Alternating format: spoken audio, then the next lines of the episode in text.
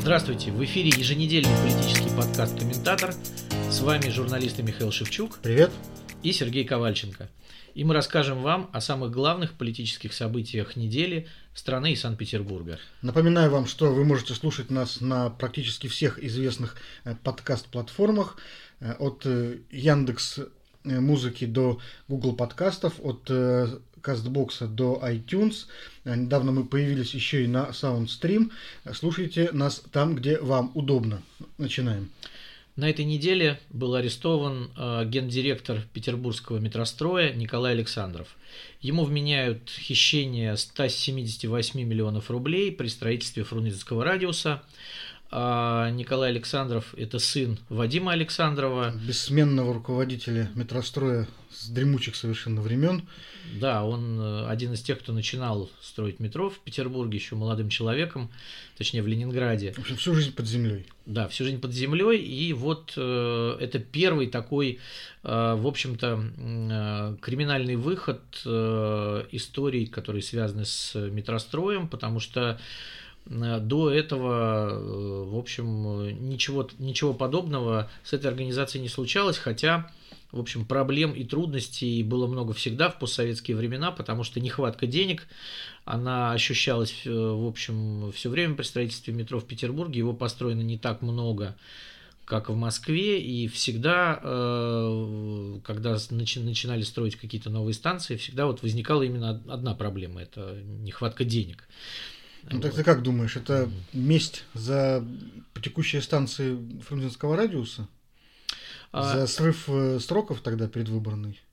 Значит, э, я думаю, что тут все немного сложнее, потому что конфликт э, между метростроем и губернатором, тогда еще в Рио губернатора Петербурга Александром Бегловым, он начался с того, что Смольный зарубил финансирование строительства Фрунзенского радиуса.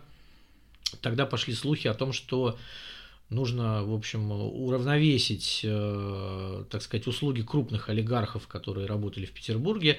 В частности, например, э, говорят, что при Георгии Полтавченко наибольшее благоприятствование в городе имели э, люди из семьи Ротенбергов, так называемой.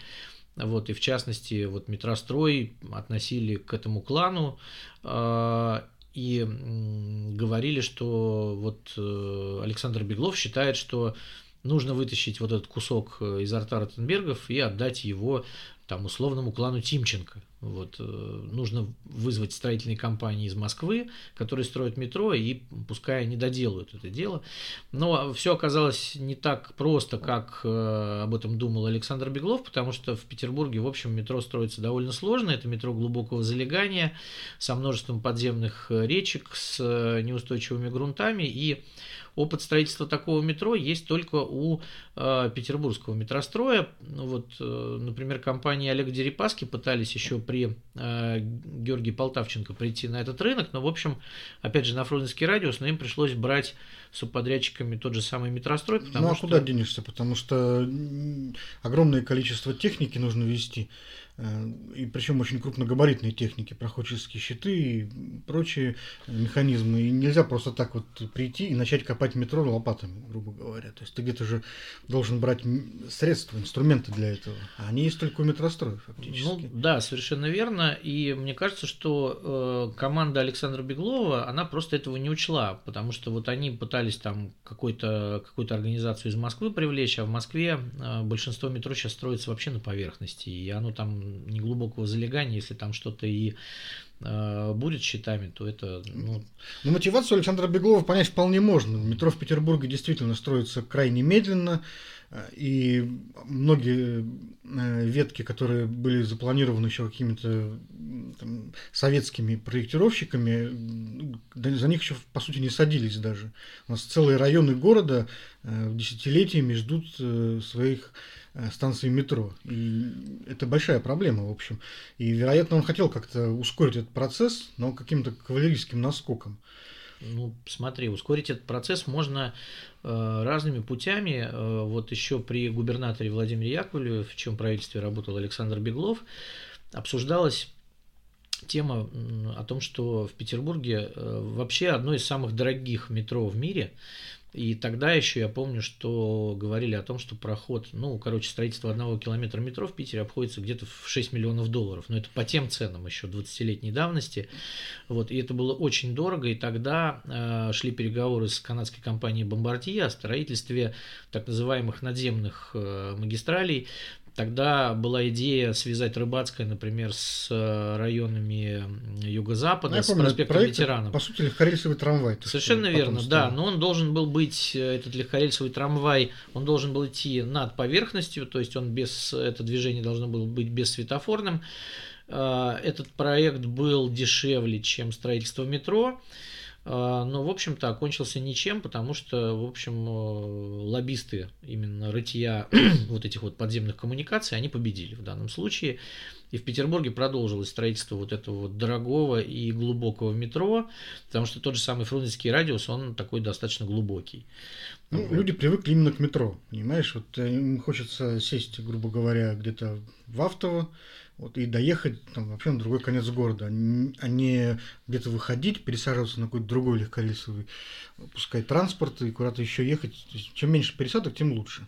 Это, с одной стороны, правда. С другой стороны, если бы был легкорельс, например, на Бухарестской, до, то его можно было бы легко продолжить до Колпина, и вполне э, люди бы уже привыкли ездить до той же самой станции Волковской или Международной, и там пересаживаться на метро, это было бы куда быстрее чем вот эта вся эпопея длилась э, с дорогими вот этими вот тоннелями. И сейчас вот эти станции, да, кто там был, они, они ведь достаточно глубокие, и, в общем, там э, вестибюли упрятаны под землю, то есть для того, чтобы до них добраться, нужно еще спуститься. Это вот не те самые старые станции метро. Вот, насколько я вот. понимаю, э, в действиях Смольного сейчас все-таки присутствует какой-то элемент, ну, может быть, не мести, да, но обиды за вот этот срыв сроков. И, возможно, даже чиновники полагают, что это был какой-то намеренный саботаж со стороны метростроя. Ну, вообще, вот 7 э, э, э, числа, точнее 8 числа должны были пройти выборы сентября, и 5 числа последний срок сдачи.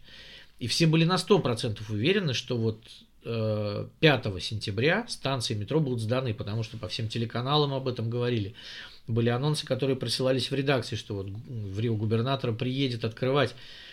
И когда вот случился этот э, шок и э, вышли фотографы, значит, Макарова и Беглова сказали, что да ничего не открыто, люди, люди расходитесь, ну все восприняли сначала это как шутку. Вот. И это был, конечно, удар и подстава для будущего губернатора. Э, огромный спальный район, это 400 тысяч населения, ну где-то 300 тысяч избирателей. Ну, в принципе, весь год, вот. Э, весь год э, у Беглова с метростроем продолжался спор очень неприятная ситуация э, у них тогда возникла по поводу невыплат зарплаты рабочим, э, и Смольному нужно было это все как-то разруливать, решать, и на предвыборной кампании это сказывалось, безусловно, негативным образом. Но понимаешь, метрострой, в принципе, тоже в какой-то степени можно понять, ведь э, именно эта компания, например, достраивала стадион на Крестовском. Причем достраивала его после череды очень больших скандалов коррупционных. Эм, и этот стадион нужно было сдать обязательно к началу чемпионата мира по футболу, потому что сорвать чемпионат мира было вот просто вообще немыслимо. И Метрострой, э, в общем-то, работал в убыток себе, набрал тогда кредитов, и с точки зрения компании э, они вообще-то спасли всех. Вот спасли не только там петербургские власти, но и федеральные, то есть спасли чемпионат мира. Э, и, в общем-то, они, вероятно, рассчитывали на какую-то хотя бы, если не благодарность, то адекватное отношение да, к себе. Потому что э, они, насколько можно понять, и потеряли возможность адекватно рассчитываться с работниками именно из-за того, что э, понесли незапланированные большие очень убытки из-за этого стадиона. Вот, но вместо того, чтобы э, встретить понимание в Смольном, да, им э, урезают э, контракты на строительство метро, э, начинают подгонять э, по срокам с этим фрунзенским радиусом, то есть э, начинают э, вести себя так довольно жестко. Ну, вообще, э, надо отметить еще, что вот яхтенный мост, который есть рядом со стадионом, он построен метрополитеном, точнее метростроем, и э, это фактически подарок метрострою городу. Он не получил за это ни копейки. То есть э, там, конечно, по вот этим вот работам И тоже, между прочим, мира, в экстренном порядке. Да, да, да, в авральном порядке. Тогда Игорь Албин, вице-губернатор, который отвечал за строительство стадиона, очень гордился этим мостом. Вот, и только потом стало известно, что, в общем, с метростроем за это не рассчитались. Только еще надо напомнить, что изначально этот мост должен был быть э, совсем другим. Был проект Захи Хадид, согласно которому этот пешеходный мост должен был иметь такой очень футуристичную, футуристичный облик, Э, очень красивый, но тогда не срослось с конкурсом, э, и в итоге пришлось строить на простую, в общем-то, переправу. Да. Вот обычную бетонную, без всяких там наворотов и изысков. Ну, построили хорошо. Ну, нормально, мост, мост, мост да. Пройти по нему можно. Да, то есть вот э, после того, как закончился, закончились эти работы к чемпионату, Метрострой испытывал большие финансовые трудности. И, в общем, вот и это... Испытывал он их именно из-за стадиона. Да, да. И, в общем, тогда же было приостановлено, напомним, приостановлено строительство Фрунзенского радиуса, который был готов уже практически на 90% в угоду тому, что нужно было построить станции, которые работали к чемпионату. Это, значит, э, те станции Новокрестовская и Беговая.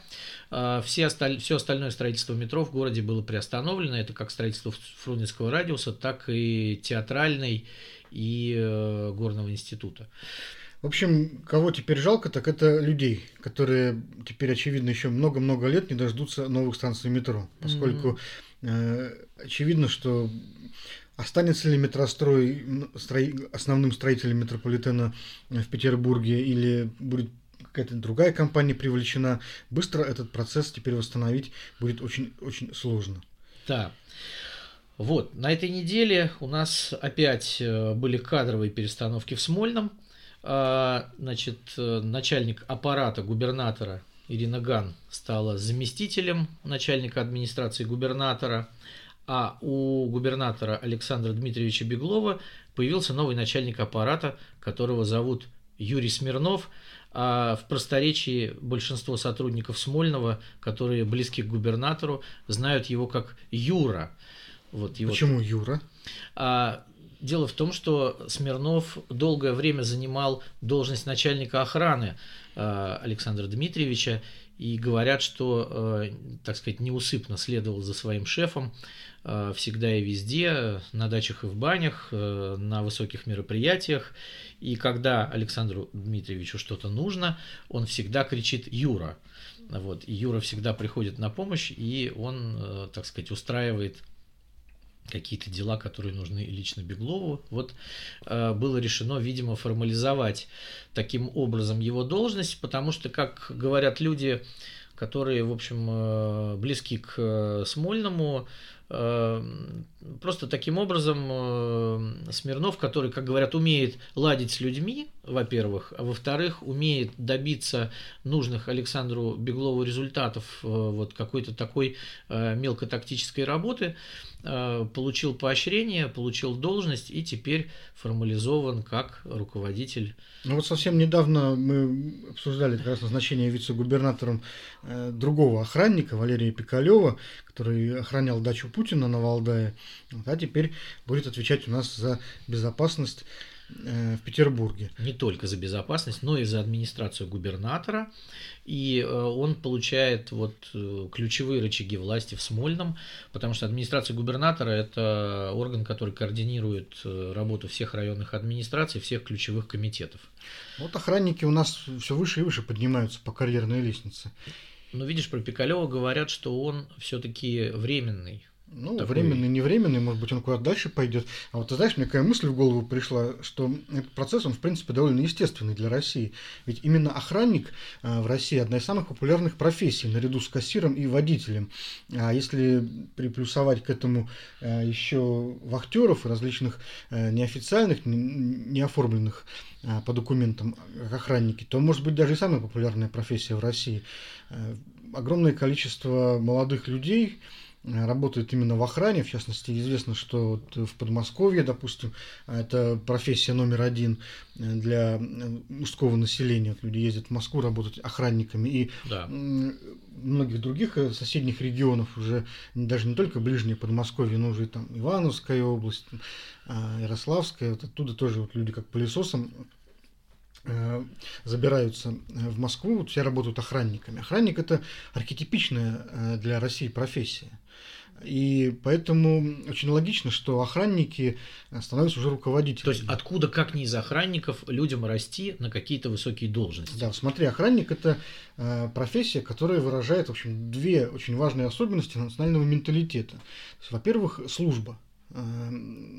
Э, у нас э, вообще идеология современного российского общества, она чрезвычайно склонна служение государю. Да, к служению, к милитаризации. Да. Вот. А охранник это такой ополченец, то есть он э, не военный, там, не полицейский, но тем не менее он носит форму, иногда он носит даже оружие или какие-то другие там средства обороны, то есть он ну, такой полувоенный, вот, по крайней мере, он ощущает себя военным, вот, он служит, он чувствует служение. Вот. А во-вторых, э, э, эта же профессия отражает стремление грубо говоря, получать деньги не работая. В общем, охранник не производит ничего, не вкладывает в ВВП ни копейки. Вот, то есть он по большому счету чувствует себя очень нужным и полезным. Он оберегает ВВП вот. от расхищения, между да, прочим. То, что, Это тоже очень важно. То, что произведено другими. Но у нас вот почему-то таких вот охранников, которые оберегают ВВП, гораздо больше, чем тех, кто производит это ВВП. Зато этот ВВП, ВВП находится в надежных руках и под охраной. Да. И поэтому, поэтому в, так, в стране, где так популярна профессия охранника, где она так почетна и уважаема, нет ничего удивительного, что охранники становятся э, руководителями. Э, сначала вот, э, на уровне вице-губернаторов, начальников аппарата. Ну, мы уже видим, что часть охранников уже начинает становиться губернаторами. Еще как. Вот, лет через 10-15, может быть, страной будет управлять какая-нибудь хунта охранников, которые будут чувствовать себя очень довольными при этом и чувствовать, что вот они охраняют, охраняют Россию, ну, охраняют государство. Понимаешь, в итоге из того, что ты сказал, получается, что если у нас будет все больше охранников, то ВВП у нас будет все меньше, а охранников у нас будет все больше. Вот, поэтому мы будем все, э, так сказать, более стесненно жить, но будем кормить огромную армию охранников. Но мы будем охранять да. то, что у нас есть. Ведь э, идеология осажденной крепости, она предполагает, что мы все должны охранять то, что у нас есть. Одну такую крепость я уже помню, она в 91 году испытывала трудности с кормлением охранников, потому что охранников было так много, что было уже нечем их кормить. Вот. То есть мы, э, получается, закольцовываемся и стремимся по кругу. Да. Ну ладно, это мы посмотрим, потому что у нас впереди еще много разных интересных событий. А вот еще и... одна, кстати, петербургская перестановка а, про э, касающиеся выборов будущих. Ирине Потехиной, новому вице-губернатору, вроде как поручают курировать выборы 2021 года от Смольного. В 2021 году у нас пройдут выборы не только в Госдуму, но и в законодательное собрание Петербурга. И вот недавно назначенная вместе, кстати, с Валерием Пикалевым Ирина Потехина, а, как говорят, будет отвечать за организацию этих выборов. От Смольного. От Смольного. Именно от Смольного. Заметим, это важная оговорка, потому что у нас есть еще в городе другие люди, которые... Очень это, любят организовывать Очень выборы. любят организовывать выборы. Выборы знают это дело. Вот, закрытыми глазами могут организовать вообще любые выборы. И результаты этих выборов. И результаты тоже закрытыми глазами нарисовать. Вот, и никто даже ничего не, за, не заметит. Вот. Так как ты думаешь, вот Ирина Потехина сможет вообще организовать какие-нибудь выборы в городе? Ты знаешь, э, есть у нас опыт э, бывшего вице-губернатора Александра Говорунова, который уже пробовал от Смольного курировать какие-то выборы. Ой, слушай, вот э, еще я слышал, недавно совсем был слух о том, что Александра Говорунова собираются назначить в полпредство примерно тоже с этой целью. Якобы, якобы Говорунову предстоит как-то равновешивать и компенсировать влияние Любови Совершаевой. Там. Ну, в общем, э, учитывая то, что Александр Говорунов в данном случае можно назвать его сбитым летчиком, потому что один раз по рукам он уже получил от Вячеслава Серафимовича Макарова, и Вз... очень хорошо. Да. Взбитым летчиком. Да, взбитым летчиком, когда он сказал, артикулировал, так сказать, что он будет курировать выборы, и тут же законодательное собрание со всей пролетарской ненавистью показало ему, значит, что он будет курировать, где и когда.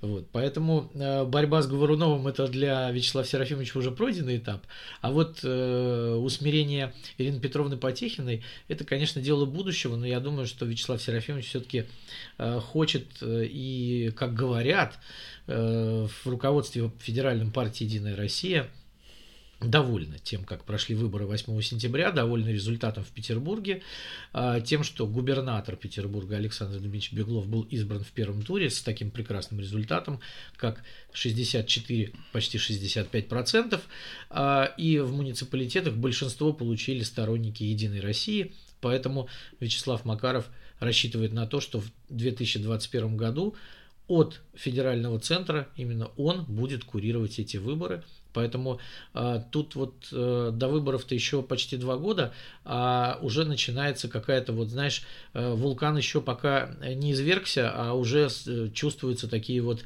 колебания Земли, что там внутри уже что-то происходит такое. Ну, видишь, ну, выборы в 2021 году, они будут очень важными.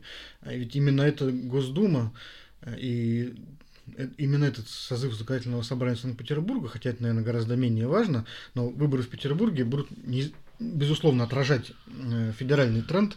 Э, так вот, именно этот созыв Госдумы будет работать в момент транзита власти от Владимира Путина к гипотетическому следующему президенту.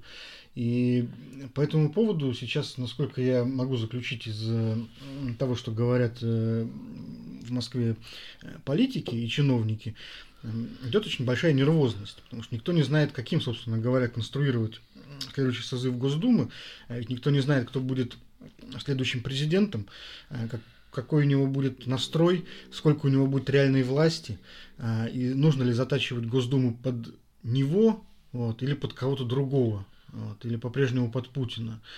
То есть, э, может быть, например, Госдуму следует сделать более там, пестрой и более либеральной, или наоборот законсервировать ее. По этому поводу сейчас высказываются разные события. Ну и наверняка это сегодня в Петербурге тоже отразится. Нет, ну смотри, во-первых, то, что ты правильно сказал, что от нашего законодательного собрания тоже что-то зависит. Если будут какие-то изменения в Конституции, то там нужны отзывы будут от парламентов региональных, э, а отзыв э, парламента родного города президента всегда важен. Поэтому здесь, в общем, все важные вещи, они обсуждаются, начиная там от пенсионной реформы, заканчивая какими-то другими важными изменениями в федеральное законодательство конституционное. Поэтому э, тут э, важен будет состав ЗАГСа, там кто и насколько полезет на трибуну и будет обсуждать то, что из Москвы будет приходить императивами. А Госдума, вот мы с тобой обсуждали неделю назад уже эту конструкцию да, из трех партий. Мне кажется, что это самая ре- реалистичная история, потому что во время Э, так называемого транзита власти, им не нужны э, будут лишние какие-то либеральные телодвижения, вот эти вот все выскакивания на трибуну, э, будоражение общества, то есть им, нужны им, им нужны будут быстрые, адекватные реакции со стороны парламента на сигналы из Кремля. Ну, кстати, интересно, вот. еще один вариант появился. Неделю назад вице-премьер Константин Чученко, начальник аппарата правительства, Э, на совещании в Совете Федерации сообщил о том, что в правительстве планируют вернуться к советской практике подготовки законопроектов. Эта новость э, очень э, малозамеченная осталась. Вот, но он заявил, что в Советском Союзе подготовкой законопроектов занимались только два профильных НИИ. И вот к этим, как он сказал, к лучшим традициям нужно возвращаться. Вот, и сейчас он говорит, вот, готовятся такие предложения, согласно которым законопроекты будут готовить профессионалы. Вот.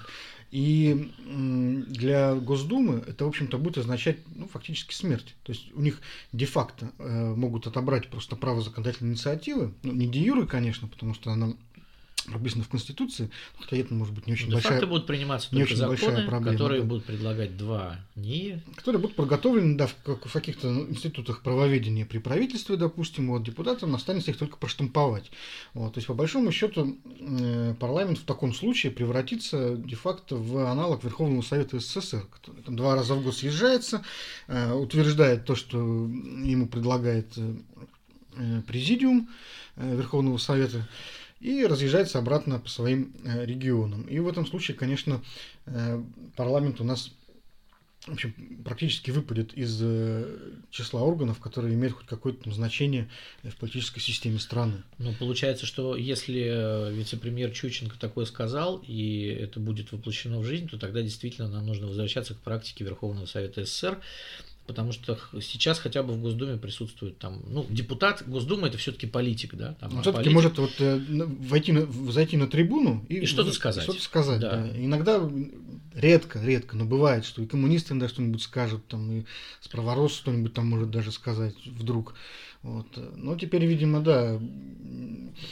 Ярко, ткачиха, крановщица.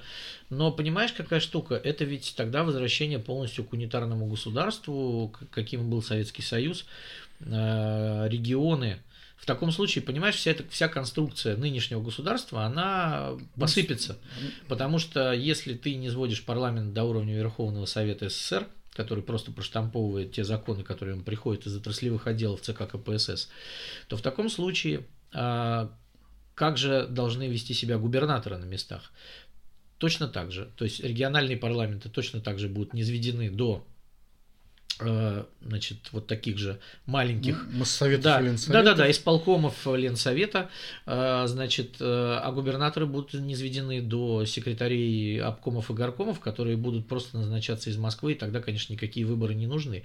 Это будет жесткая унитарная система, полностью распределительная, тогда нужно возвращаться к лучшим практикам Госплана, который будет просто планировать экономику всей страны, а дальше у нас все ну, посыпется. Ну, ну короче, да, по, по, по известной схеме. Кстати, любопытно, что Чиченко заявил об этом ровно на следующий день после того, как Дмитрий Медведев, э, выступая с интервью телеканалом, э, несколько раз э, очень настойчиво повторил о том, что идеализировать Советский Союз не нужно и возвращаться к старым временам не надо. Да, вот. он вспомнил в частности, что даже в магазинах такого города, как Ленинград, не было ни одежды, ни обуви толком, ни еды. Да, и вот э, почему-то, почему-то вот он, они об этом говорят вслух, но на практике, видимо, как-то машинально само получается именно воспроизводство вот каких-то старых практик. Ну вот ты понимаешь, в, в данном случае мы Дмитрия Медведева все-таки не можем заподозрить в каком-то лицемерии, потому что его правление, когда он был президентом, все-таки он не был таким каким-то советским ретроградом и пытался внедрить какие-то практики более Они, понимаешь, мне кажется, просто зашли на вот. детерминированный круг.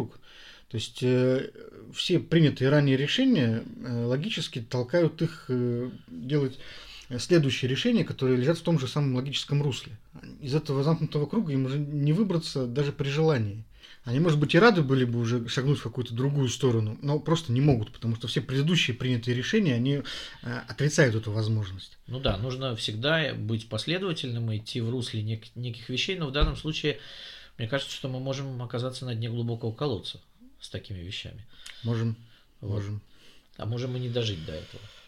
В любом случае идет время, и вот э, на этой неделе, в субботу, 14 числа, исполняется 25 лет парламенту Санкт-Петербурга. Ох, как время летит. Хотя, с другой стороны, 25 лет не так много.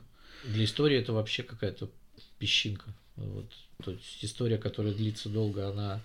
Но вот 25 лет все равно для современной России это уже срок, и, в общем, мы можем подвести некие итоги э, работы этого парламента и предсказать какое-то его будущее, потому что, ну вот, э, не знаю, я пришел туда первый раз в 98 году, и, э, конечно, тогда все это выглядело совсем иначе, не так, как сейчас.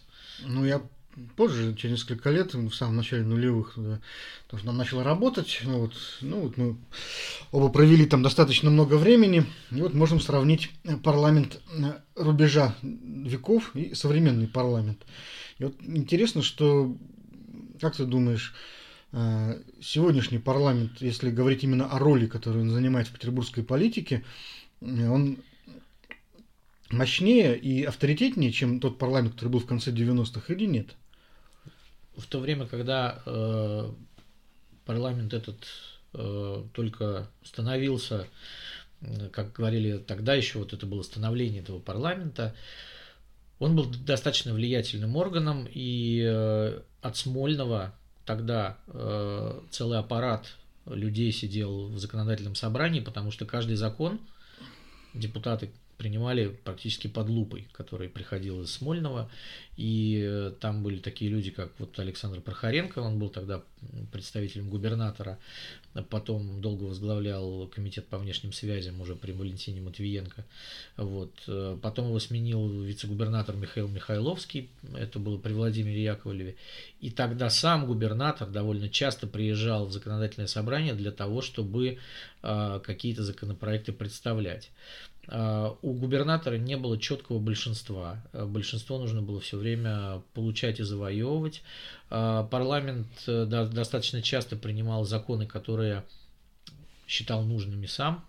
Ну, во его... многом, ты знаешь, во многом парламент Петербурга э, был новатором тогда в какой-то законодательной политике и новатором в социальной политике, потому что, например, я вот э, запомнил э, депутата Панченко и депутата Редько, которые на моих глазах э, в свое время протолкнули закон первый в стране о единовременных выплатах после родов.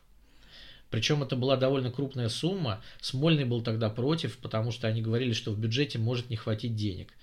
Парламент этот закон принял, и Смольный этот закон не смог не подписать. И в Петербурге впервые в стране, еще тогда не было федерального закона, матерям начали платить э, какие-то деньги. Это было вот по тем временам даже больше 100 долларов. Это был большой, это 99 год был.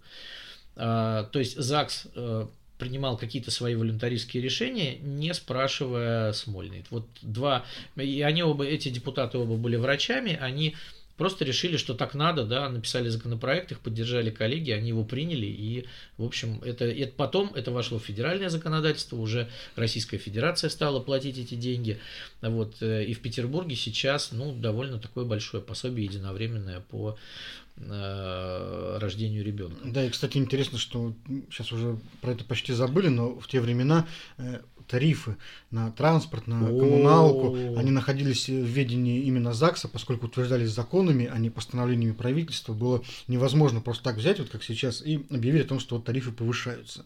Вот это нужно было э, обсуждать, это нужно было доказывать, э, и даже если э, чиновникам удавалось там как-то доказать, что вот действительно ну, денег не хватает, нужно что-то поднять, какую-то плату там за воду вот, или за проезд, это всегда проходило с с кровью, так сказать. Да, вот. это были, во-первых, ну, э, значит, до... И всегда какой-то компромисс достигался.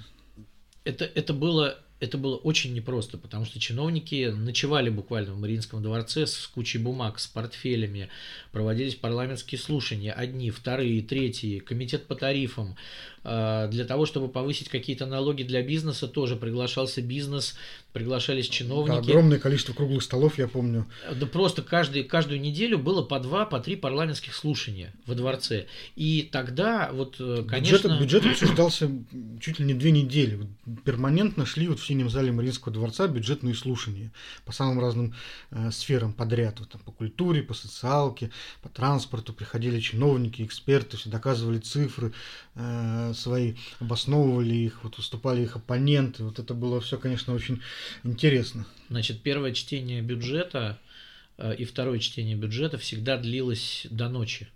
То есть это были, это были целые бои с чиновниками, и да, да, которые да. чиновники не всегда выигрывали. И было всегда вот э, депутат, депутат, петербургский депутат, это звучало гордо. Петербургский депутат ходил с высоко поднятой головой, Петербургский депутат э, избирался по одномандатному округу. Вот это самое важное, мне да, кажется. Да, петербургский депутат э, знал себе цену, он принимал решения в соответствии с тем, часто, как, оглядываясь на своих избирателей. Это было очень важно, потому что они все были одномандатниками. Э, и петербургский парламент действительно был таким э, независимым органом. Это, это, это было вообще редкость, потому что практически все региональные парламенты, они почти всегда были карманными. Вот. То есть губернаторы, они такие вот э, старались э, подмять под себя это дело. Но в Петербурге так не получалось. Вот. В Петербурге все-таки и губернатор был политиком, и парламент был политический, и от этого наш город очень часто был новатором в некоторых вот законодательных инициативах, и здесь, в общем, воровали меньше, чем по всей стране от этого.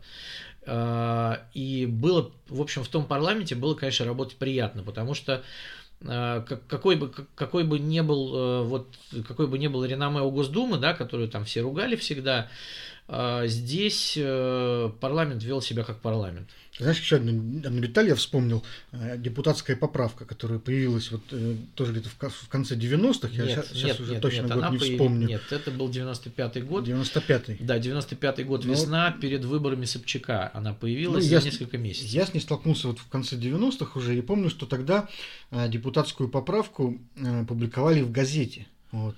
Я вот своими глазами видел номер газеты «Невское время», где вот целый разворот был посвящен этой поправки, он, э, он был разграфлен на такие квадратики, где было написано, э, куда каждый депутат законодательного собрания направил свою депутатскую поправку, конкретно по статьям. Там, Давай объясним туда, людям, что это такое. Все-таки не все знают. Что да, депутатская будет. поправка это э, некий процент бюджета, который причитается депутатам для того, чтобы они распределили эти деньги по своему усмотрению. На нужды своих избирателей. Ну, на нужды избирателей, да, каждый, кто, кто куда считает нужным. Это изобретение было сделано еще вот э, в середине 90-х, как ты говоришь, по-моему, Сергей Михайлович Миронов вот, э, приложил. Э, Нет, главную, здесь... гла- главную все-таки новатор этой идеи и автор это Сергей Николаевич Никешин, который до сих пор является депутатом Заксобрания. Он был тогда председателем бюджетной комиссии. Да, мне казалось, что Миронов тогда нет, был вице-спикером. Нет, Сергей, Сергей Николаевич Никешин все-таки считается отцом этой поправки. Хорошо. Вот, наряду вот это, с значит, Сергеем Михайловичем. Давай, Миронов будем считать дядей этой поправки. Да. да. Вот, и тогда, значит, э, каждый депутат, соответственно, подавал какие-то предложения э, в бюджет вот на определенную сумму, которая ему полагалась. Эм, и вот это все печаталось в газете. Каждый человек мог понять, куда эти деньги пошли. Вот. А сейчас бюджетная поправка, она очень тщательно скрывается от взоров наблюдателей и зрителей. Э, она объединяется в единую депутатскую поправку, а предложения конкретных депутатов зашифровываются в ней, и нет практически никакой возможности узнать уже, э, кто из депутатов куда э, направляет эти средства. Да не только с поправкой связаны, в общем, ограничения в работе Петербургского парламента. А, не секрет, что, в общем, это все началось с Валентины Ивановны Матвиенко, которая ну, не была склонна к какой-то демократии либерализму, в отличие от своего предшественника Владимира Яковлева, и всячески стала ограничивать а, парламент в его полномочиях. Ну, все это продолжилось при ее сменщике Георгии Полтавченко. И э, ты понимаешь, вот менялось время, менялся парламент, конечно, потому что когда вот я в него пришел, это были такие времена еще либерализма, конец 90-х, начало 2000-х была такая инерция 90-х годов, а потом мы пришли к э, так называемой суверенной демократии, к одной правящей партии, которая играла первую скрипку что в Госдуме, что во всех региональных парламентах. А сейчас мы пришли к такому вот уже, мне кажется, оформившемуся парламентскому э, восторгу, как я это называю, потому что сейчас, хоть и говорят некоторые депутаты оппозиционные, что э, все-таки это лучшее законодательное собрание в стране, и о том, что вот роль парламента какая-то в городе существует, важная, но мне кажется, что дальше показных криков, конечно, это все не идет, потому что, несмотря на то, что вот говорят, что там ну, спикер парламента каким-то образом оппозиционен Смольному, но все самые важные законы, которые предлагает Смольный, они принимаются. Ну, вот еще при Валентине Матвенко, я помню, шел этот процесс, он несколько лет занял, э, передачи полномочий законодательного собрания к исполнительной власти. Когда один за другим принимались э, законы о разграничении полномочий в той или иной сфере, и вот практически везде э, все важные действительно вопросы, они относились э, к ведению правительства, к ведению Смольного, а депутатам оставалось фактически только контроль и мониторинг. Да, и теперь мы имеем такую картину, когда депутаты спрашивают, ну покажите нам, пожалуйста, концессионное соглашение по западному скоростному диаметру. Просто покажите нам его, пожалуйста. А им говорят, нет, мы вам его не покажем. Они говорят, ну как же, ну мы же представляем вам налогоплательщиков, людей, которые заплатили за это. Они говорят, нет, ну у нас же есть соглашение с концессионером, и мы вам показывать ничего не будем.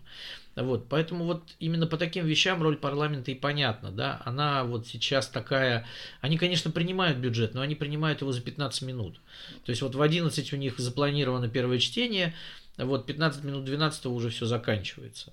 То есть это такой парламент, который, в общем, работает в русле э, одобрямся того, что надо, вот самых важных вещей, а дальше можно покричать, можно там по поводу там каких-то энергетических напитков, э, продажи чего-то там у метро, э, ночной торговли алкоголем, что они очень любят обсуждать, кальяны, вот недавно, вот бюджет обсуждали там минут 20, а вопрос с кальянами обсуждали почти час. То есть мы заполняем вот этот вакуум э, отсутствия каких-то сущностных вещей, заполняем его вот такими вот э, интересными историями, как кальяны. Инфотеймент. Да, да, да, да, совершенно верно. И вот э, молодой депутат Денис Четвербок полюбил особенно эти вещи все, и вот он с удовольствием заполняет вакуум парламентской работы вот кальянными там памятниками да, какими-то. вот почему мы вам все это рассказываем.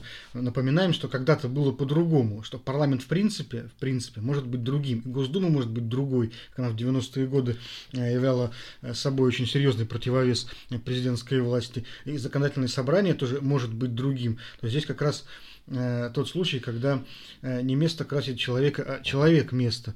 Э, и вполне может быть, что, несмотря на то, что мы все привыкли к такому достаточно сервильному и второстепенно-декоративному парламенту, пройдет время, и, возможно, все снова вернется, и просто придут другие депутаты, возникнет другая ситуация, и снова парламент будет играть ту роль, которую играл когда-то. Да, и вот если вспоминать э, старые времена, на этой неделе скончался бывший мэр Москвы Юрий Михайлович Лужков на 64-м э, году жизни в Мюнхене в больнице. И mm-hmm. вот э, сейчас очень многие вспоминают о нем с такой теплотой, да, вот э, то, чего, может быть, он не получил при жизни, да, каких-то теплых слов о себе, вот он получает сейчас.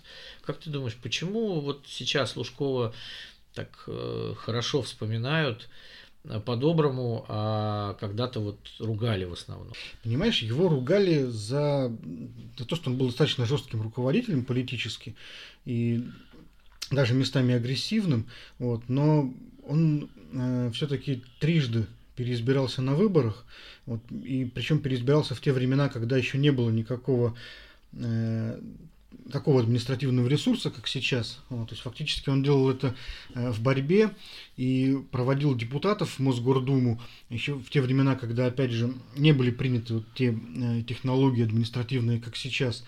Э, в принципе, его народ уважал вот, и любил.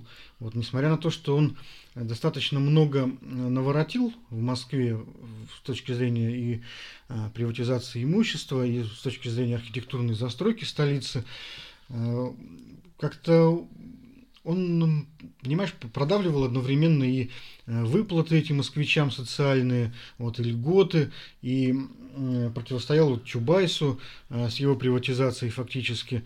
Э, он был такой очень необычной фигурой, вот, и, наверное, именно такая фигура должна была быть тогда мэром Москвы в 90-е годы, ведь никто тогда не знал, каким вообще должен быть крупный буржуазный мегаполис. Вот каким должен быть вот город европейский, понимаешь? Вот она закончился этот Советский Союз, надо было строить какой-то другой город, какой никто не понимал.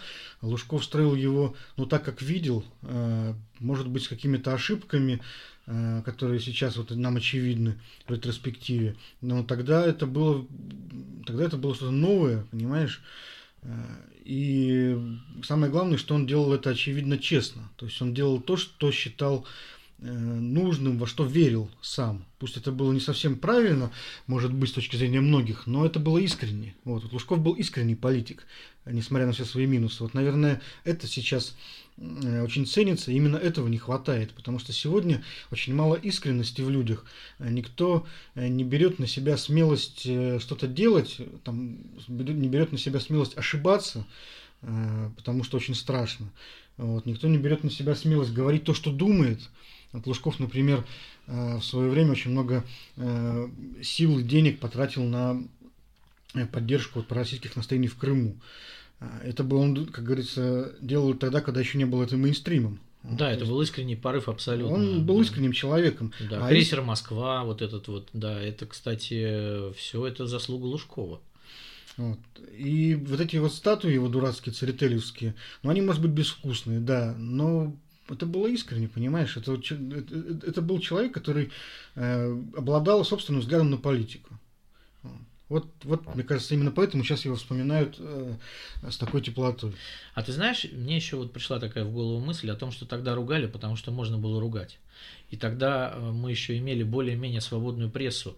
Потому что, например, э, про э, его будущих, так сказать, и губернаторов и Петербурга, и мэров Москвы, и других людей уже так не скажешь, потому что они жили в условиях, когда подмяли под себя, в общем, все средства массовой информации, и про них уже такого не вспомнишь. Лужков существовал в парадигме свободной прессы, которая там частью хвалила его, частью ругала, и он был вынужден быть нравится избирателю, а не президенту, который его назначал. Вот я в связи с Лужковым вспоминаю слава богу, еще живущего бывшего губернатора Петербурга Владимира Яковлева, при котором я работал, это, конечно, вот по сравнению с нынешними градоначальниками небо и земля, когда э, у меня был мобильный телефон губернатора, и э, можно было ему позвонить, и э, он там комментировал что-то, когда губернатор был настолько открыт по сравнению с тем, что есть сейчас, что он был вот абсолютно практически прозрачен для прессы и общественности. Э, там, несмотря на то, что его тоже очень много ругали, и, но вот э, к, в его защиту можно сказать, что, например, первый участок э, кольцевой автодороги при нем Петербург построил за свой счет, без федеральных денег, которых тогда не давали. Вот, и он, ну, тоже достаточно много сделал для города, и э, вот его можно будет вспомнить с такой... И тоже побеждал на выборах сам. Слушай, ну по поводу Лужкова ты, кстати, тут немного загнул, потому что известно, что как раз э, при Юрии Михайловиче Лужкове э, э, суды Э, суды столичные были настолько ему подконтрольны, что... Э, Бесполезно вы... было судиться с Еленой Батуриной. Да, это, это, это вы, тоже известно. Вы, да, выиграть да. дело против Юрия Лужкова было невозможно. И он очень часто судился против журналистов и всегда выигрывал. Всегда выигрывал. Не было ни одного случая, когда бы он не выиграл. Даже был такой анекдотичный случай, когда Эдуард Лимонов, э, политик, лидер ныне запрещенной национал-большевистской партии, в одной из своих э, статей где-то сделал заявление о том, что э, против Лужкова э, невозможно выиграть в суде. Лужков обратился по этому поводу в суд, вот, и суд значит, занял его сторону, присудив Лимонову какой-то штраф. То есть, по большому счету, он, наоборот, подтвердил тезис Лимонова о том, что Лужков не проигрывает в судах. Но парадоксальным образом э, его за это оштрафовали. Ну, да. Тот же самый суд. Но мы об этом знаем, опять же, из того, что была свободная пресса, и об этом писали. Вот. Сейчас такое представить себе достаточно трудно. Ну, в общем, будем надеяться, что Владимир Анатольевича мы еще не скоро будем э, так провожать. Да, здоровья ему и долгих лет жизни желаем. На этой неделе Владимир Путин очень много говорил про права человека. Знаешь, в Москве открыли дом прав человека такой специальный дом, заходишь, и тебе, может быть, выдают какой-то вот в пакетике набор прав. Да, я когда об этом услышал, думал, что, может, мы всей страной туда зайдем как-то, вот, и что-то изменится, или... Ну, я думаю, что сейчас практика будет шириться, и дома прав человека должны появиться э, в каждом э, регионе, в каждом городе, в каждой деревне. Э, будет там, дом прав человека, а рядом дом, например, исправления человека. Нет, я бы переименовал это в дом терпимости к правам человека. Это было бы нам, намного более колоритно и, мне кажется, более правильно в нашей нынешней ситуации. Вот. Ну, то есть, если там твои права где-то нарушены, ты заходишь в этот дом, тебе что там, чаю нальют, Слезу вытрут. Пряником угостят. Грелку вот. под зад подложат. Ну, в общем, ну, и дадут какую-нибудь душеспасительную нравственную литературу отправят в Освояси. Вот. Таким образом. Но не только. Владимир Владимирович Путин на этой неделе был вынужден еще встречаться с Советом по правам человека. Надо сказать, что этот совет за месяц до встречи с ним основательно проредили от неудобных людей. Но и... заметь, все-таки очень многие люди все равно ему задавали эти вопросы э, про задержанных на митингах. Ну, потому что... Три человека вот ему, ему приставали. Да, вот отчепенцы, потому что остались еще. Надо было все-таки, мне кажется, что э, это была такая воспитательная функция. Они думали, что вот мы сейчас исключим самых, так сказать, буйных, которые ходят по судам, которые пишут доклады всякие про это, снимем председателя, а дальше все остальные присмиреют, и у нас будет все тихо, спокойно и хорошо. Но мне кажется, что недооценили все-таки кавалерийский задор э, Генри Марковича Резника, вот, который задал самый острый вопрос по этому поводу, и режиссера, режиссера Александра Сакурова. Который продолжил. Вот да, который историю. продолжил эту историю. И, в общем, мне кажется, что ценно это мероприятие тем, что Владимир Путин таки ответил честно на вопрос Сакурова и Резника э, по поводу того, что э, значит, бросил там какой-то пластиковый стаканчик э, в представителя органа власти, да, бросил, ничего. Потом пластиковую бутылку, опять ничего. А потом уже бросит и стеклянную бутылку, а потом и камень, а потом и стрелять начнут, и громить магазины. Мы не должны допустить вот этого. И мне кажется, что именно эта фраза говорит о том, что все приговоры по московскому делу, конечно, это дело Владимира Владимировича лично, да, и когда мы там уповаем к президенту и говорим, что вот, тут правовой беспредел, судьи, значит, там творят всякое нехорошее, то, конечно, э, ну, хозяин главного кабинета в стране сказал, что да, это, в принципе, я. Это я. Я, я так считаю, и мне кажется, что нормальный приговор 4 года заброшенный пластиковый стаканчик это хорошо, это такая воспитательная функция. Пусть посидят. Вот интересно, что когда ему начинают э, тот же самый Сакуров и Резник рассказывать о том, что э, росгвардейцы ведут себя отвратительно на э, этих демонстрациях и бьют женщин в живот и наступают им на волосы, там валяют по асфальту. Интересна вот реакция президента, а он отвечает – да, это, конечно, безобразие, но ведь, извините, то, что, допустим, э, женщину росгвардеец бьет в живот, это же не означает, что его самого можно бить в ответ, правильно? Конечно, нет, конечно. Вот. И любопытно, что тут же, тут же э, он, предлагая не проводить никаких аналогий, да, то есть э, не ставить в зависимость одно от другого, тут же начинает ссылаться опять на западный опыт. То есть э, вот, а вот во Франции, значит, там такие наказания за э, уличные беспорядки, вот в Америке вот такие. Вот интересно, что, кстати, он там э, такой эпизод рассказал. Я, говорит, своими глазами видел, своими глазами видел. Э, в стенограмме есть, можно прочитать на официальном сайте. Своими глазами видел, как в Америке полицейский остановил женщину, она вышла и побежала, и он ей в спину бабах, бабах. И вот мне интересно, как при каких обстоятельствах Владимир Путин мог вообще вот такое увидеть? Ну, то есть шел он по Лос-Анджелесу как-то, да, и как на он шел? Он, он в США был, когда вот. э, уже был президентом. Но ты понимаешь, я думаю, что Владимир Владимирович просто насмотрелся фильмов. Это а, может, он в кино это видел? Да, я думаю, что это, скорее всего, эпизод из какого-то фильма, и э, как настоящий разведчик он спродуцировал это на собственной жизни. Не, не отличает выдуманную реальность от настоящей. Совершенно верно. Это вот как мы с тобой разговаривали про то, верит ли он новостям российским, да, мне кажется, верит это все. И вот, это, вот эти, кстати, слова, они абсолютно органично говорят, да, верит, да, придумывает, и да, вот все эти решения по судам, это решение лично его.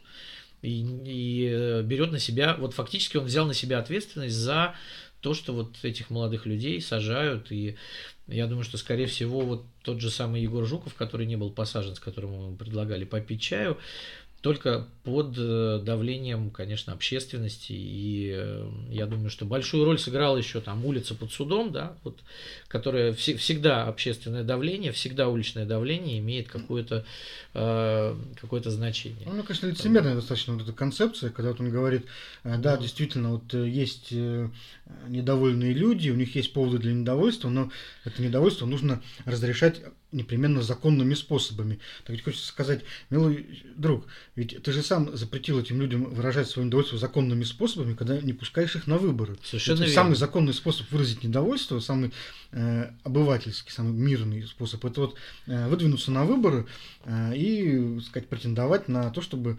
там, стать депутатами. Вот. Это самый законный способ. Когда люди этот законный способ пытаются использовать, их э, всеми правдами и неправдами э, на выборы не пропускают, не регистрируют, потом уже эти люди вместе с своими сторонниками в знак протеста против этого выходят на митинги, вот. То есть против, в знак протеста против того, что им как раз не дают законными способами выразить свое недовольство их начинают бить росгвардейцы, да. а потом их сажают в тюрьму. А потом говорят, ну что вы незаконным способом это решаете проблему. Да, и предлагают как вспомнить цитату Александра Гуцана, да, по Александру Сакурову тому же, что это бездельники, которые не хотят работать и заведены из-за океана. Просто ведь штука в том, что если ссылаться на европейский опыт, то там как раз нет проблем с легальным способом э, выражения э, своего недовольства. То есть и во Франции, и в США ты э, можешь э, как раз участвовать в выборах, у тебя есть для этого все э, возможности и права, и вот действительно э, человек, который, невзирая на наличие легальных способов борьбы, прибегает к нелегальным, вот, а он уже получается, да, какой-то нарушитель. Вот. Но в России, когда у тебя нет э, легального варианта продолжения борьбы, э, ты просто вынужден идти на улицу. Ну, другого способа участия в политике нет. Нет, а тебе здесь говорят, что ты вообще сиди молчи, спокойно ходи на работу, мы здесь руководим, а вы просто здесь живете. Вот и все. И никаких других как бы выводов из этого сделать не получается. Да, если мы вспомним, например, э, того же самого Егора Жукова, уже упомянутого да. и нами, и членами Совета по правам человека, ты читал его последнее слово? Кстати? Да, да, да, читал. Да, я вот э, к основному проспекте потом э, писал колонку на эту тему и сравнил его последнее слово с речью на суде Андрея Желябова. Это руководитель группы народовольцев, которые в свое время подорвали бомбой э, царя Александра II. А, и вот он на э, судебном процессе, то в своем последнем слове, как раз э, об этом и говорит, что мы изначально, народовольцы, начинали мирное, абсолютно ненасильственное движение пропаганды социалистических идей. Но натолкнувшись на тюрьмы, на ссылки, на репрессии, только тогда мы были вынуждены вот взять в руки бомбы и начать борьбу уже э, таким способом. Вот. Но если бы была возможность какая-то у нас мирно проповедовать свои идеи, мирно собираться, то мы, народовольцы, безусловно, отказались бы от всякого насилия. Вот эти слова были сказаны 140 лет назад. Они до сих пор актуальны. И они до сих пор не поняты, на самом деле, и до сих пор не приняты.